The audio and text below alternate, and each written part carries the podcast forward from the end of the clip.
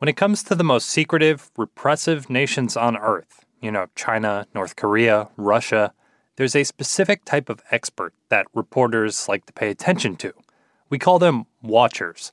They know how to decipher the official communications and cut through the propaganda to figure out what's really going on. And a little over a week ago, those watchers keeping an eye on Russia couldn't believe what they were seeing. Indeed, historic developments raising serious questions about President Vladimir Putin's grip on power inside Russia.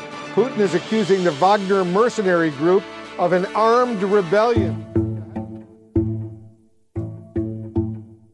In a matter of hours, that insurrection had moved in from Ukraine and was heading straight toward the Russian seat of power. Yeah, Wolf, it does appear that this column of Wagner, we don't know how big they are, but they appear to be moving towards uh, the Russian capital, Moscow. Now, In a rapidly changing story today, it may have come full circle. Wagner boss Yevgeny Prigozhin has now published a new audio recording claiming that he is turning his forces around from a march toward Moscow. Almost as quickly as it all started, it was over.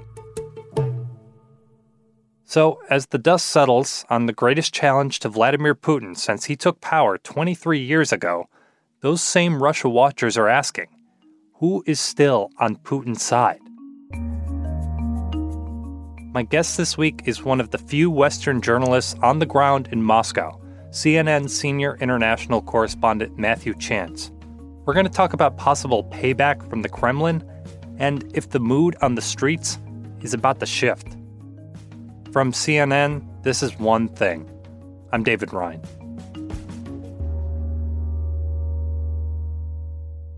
Matthew, we're speaking on Thursday evening, Moscow time, and it's been a few days now since this bizarre, quick moving rebellion came and went. I know you quickly moved into Moscow from Ukraine when this was all happening. What is the mood out on the streets of the Russian capital right now?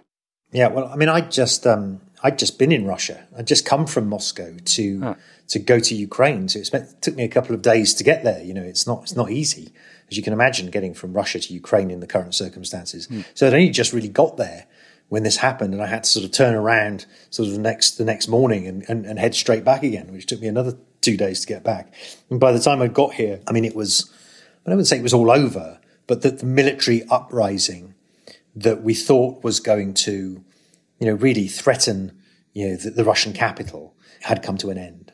And so there was an enormous sense of relief when I got to Moscow that more bloodshed had been avoided. I mean, hmm. all bloodshed hadn't been avoided. There were people who were killed, particularly pilots in the Russian Air Force who had been shot down by Wagner forces as they approached the Russian capital. But there was relief that there wasn't a massive confrontation on the streets of Moscow. you speak English, right? Great. Let, let me ask you, what, what do you think about Yevgeny Prigozhin? Do you think he, No, we like it. you, you, you, do like or you don't? No, no, You don't like? No, we don't like him. Why? Pitch him off.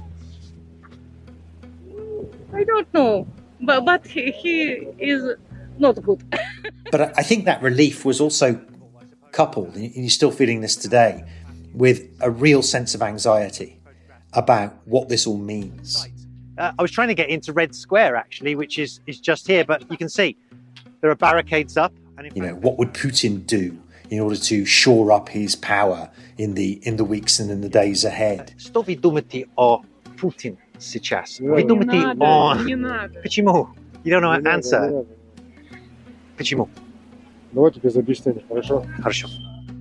Not many people want to speak to me about Putin. And I think more importantly, you know, what, what does this mean for the future of the country? And now that had been challenged, you know, there is a sense in which he looked weak and there's anxiety that there may be more challenges, more threats of violence in the future. I know this seemed to catch a lot of people off guard, but there's been a lot of reporting in recent days. Do we know who knew about this beforehand? Yeah, there is a, a lot of reporting about it, but you know, none of it is the sort of reporting that we say, yes, this is absolutely confirmed. We exactly know that this is what's happened. Um, there's been word coming from you know U.S. officials and Western security officials and things like that that elements of the Russian military may have had, you know, forward warning that Yevgeny Prigozhin was going to try something. The implication being that they, they knew about it. They, they didn't act quickly enough and sort of allowed it to happen, perhaps sitting on the fence a little bit to see what would come of it. Certainly, I think that's the interpretation that the Kremlin has taken towards these reports that some people may have known in advance.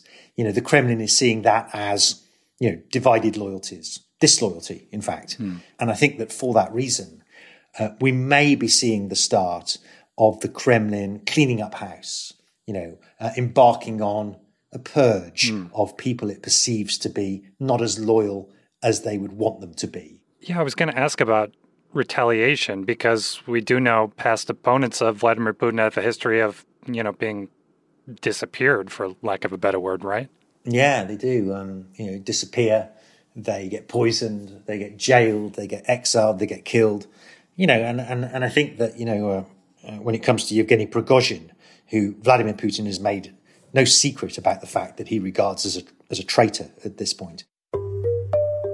Civil society showed that any blackmail and attempts to organize an internal mutiny will end in defeat.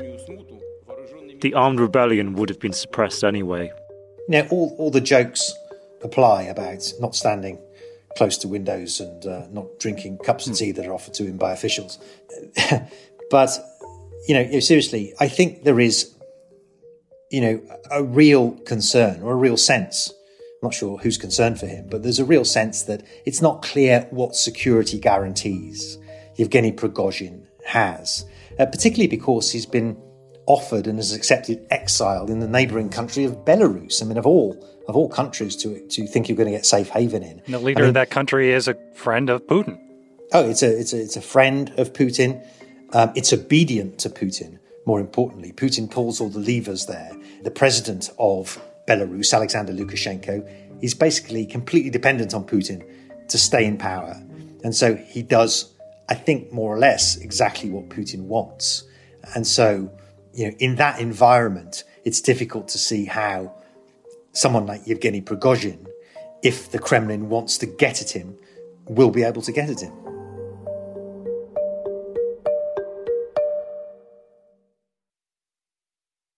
Why did Prigozhin do this? Because we know he's been unhappy with the military leadership and he goes on telegram every other day and swears up and down and yells but this was such a dramatic step. Did he think it was going to work?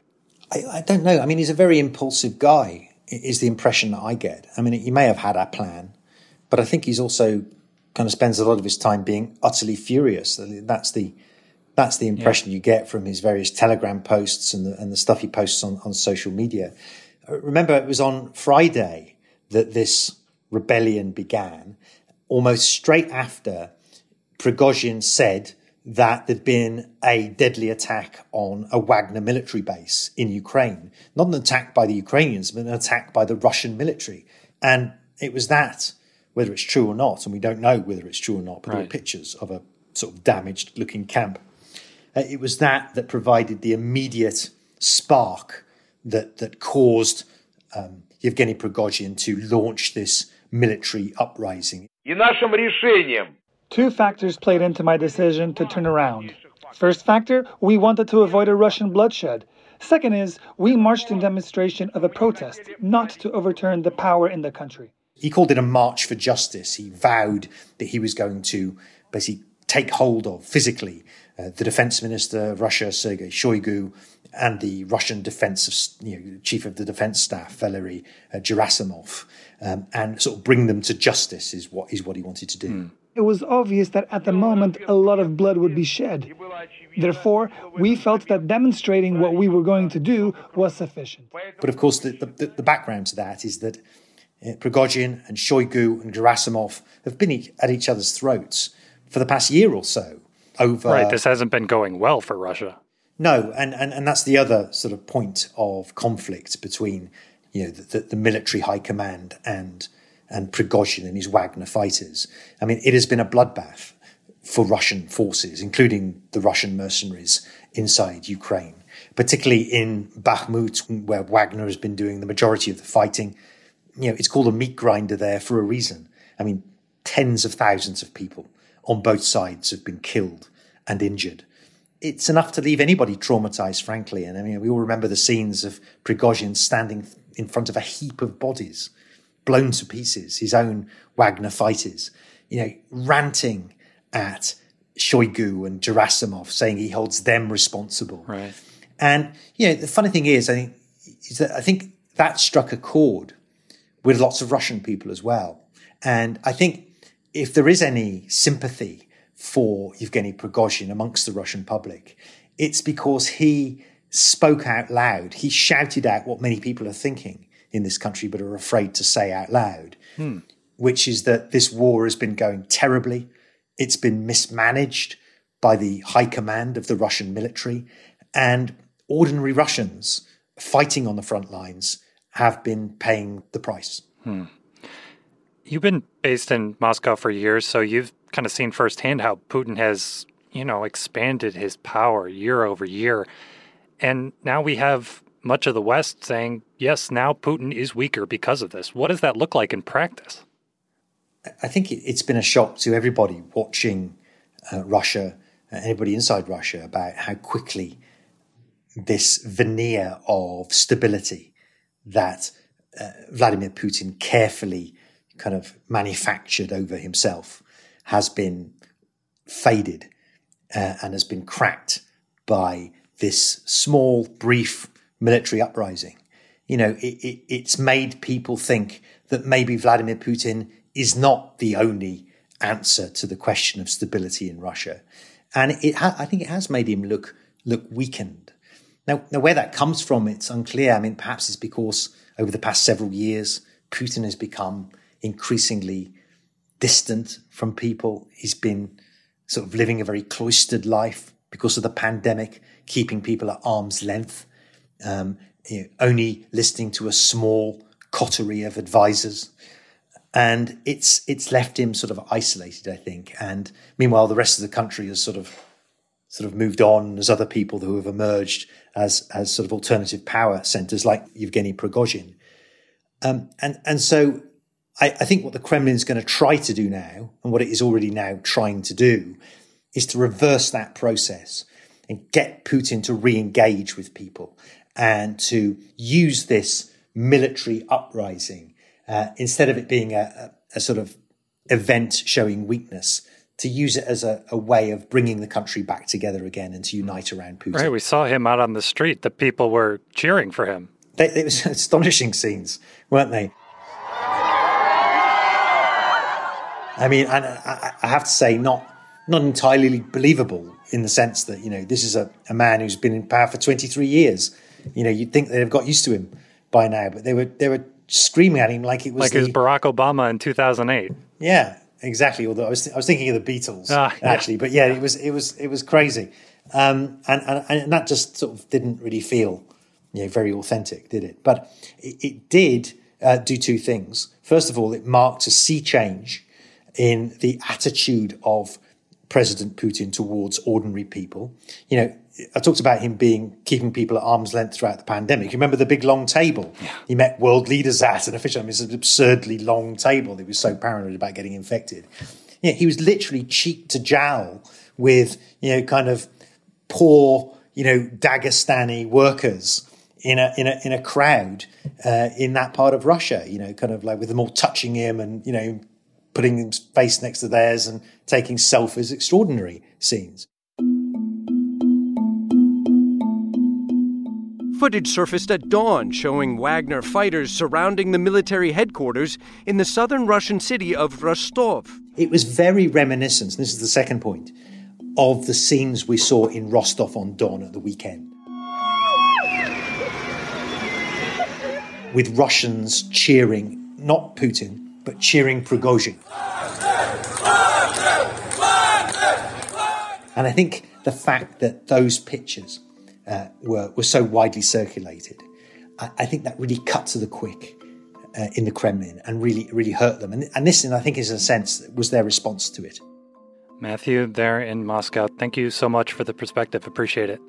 Thank you.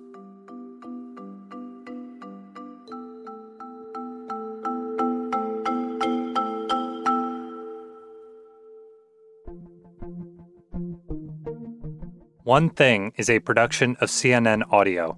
This episode was produced by Paula Ortiz, Aaron Mathewson, Cece Armstrong, and me, David Rind. Matt Dempsey is our production manager. Faiz Jamil is our senior producer. Greg Peppers is our supervising producer. And Steve Lickteig is the executive producer of CNN Audio. Special thanks this week to Zara Ulla and David Wilkinson. If you like the show, a few ways you can let us know. You can leave a rating and a review wherever you listen, or just tell a friend, tell a family member. Word of mouth still works. Thanks for listening. We'll be back next Sunday. Talk to you then.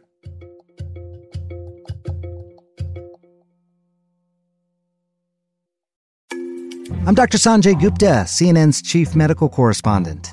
This week on Chasing Life, I sit down with Giles Yeo. It is a problem of our brain influencing the hunger. So, hunger is a brain scenario, even though the feeling of hunger comes from your stomach. It's a very new and provocative way of thinking about a condition that impacts more than 40% of Americans. But the thing is, this approach could have big consequences for the way that we treat obesity. Listen to Chasing Life, wherever you get your podcasts.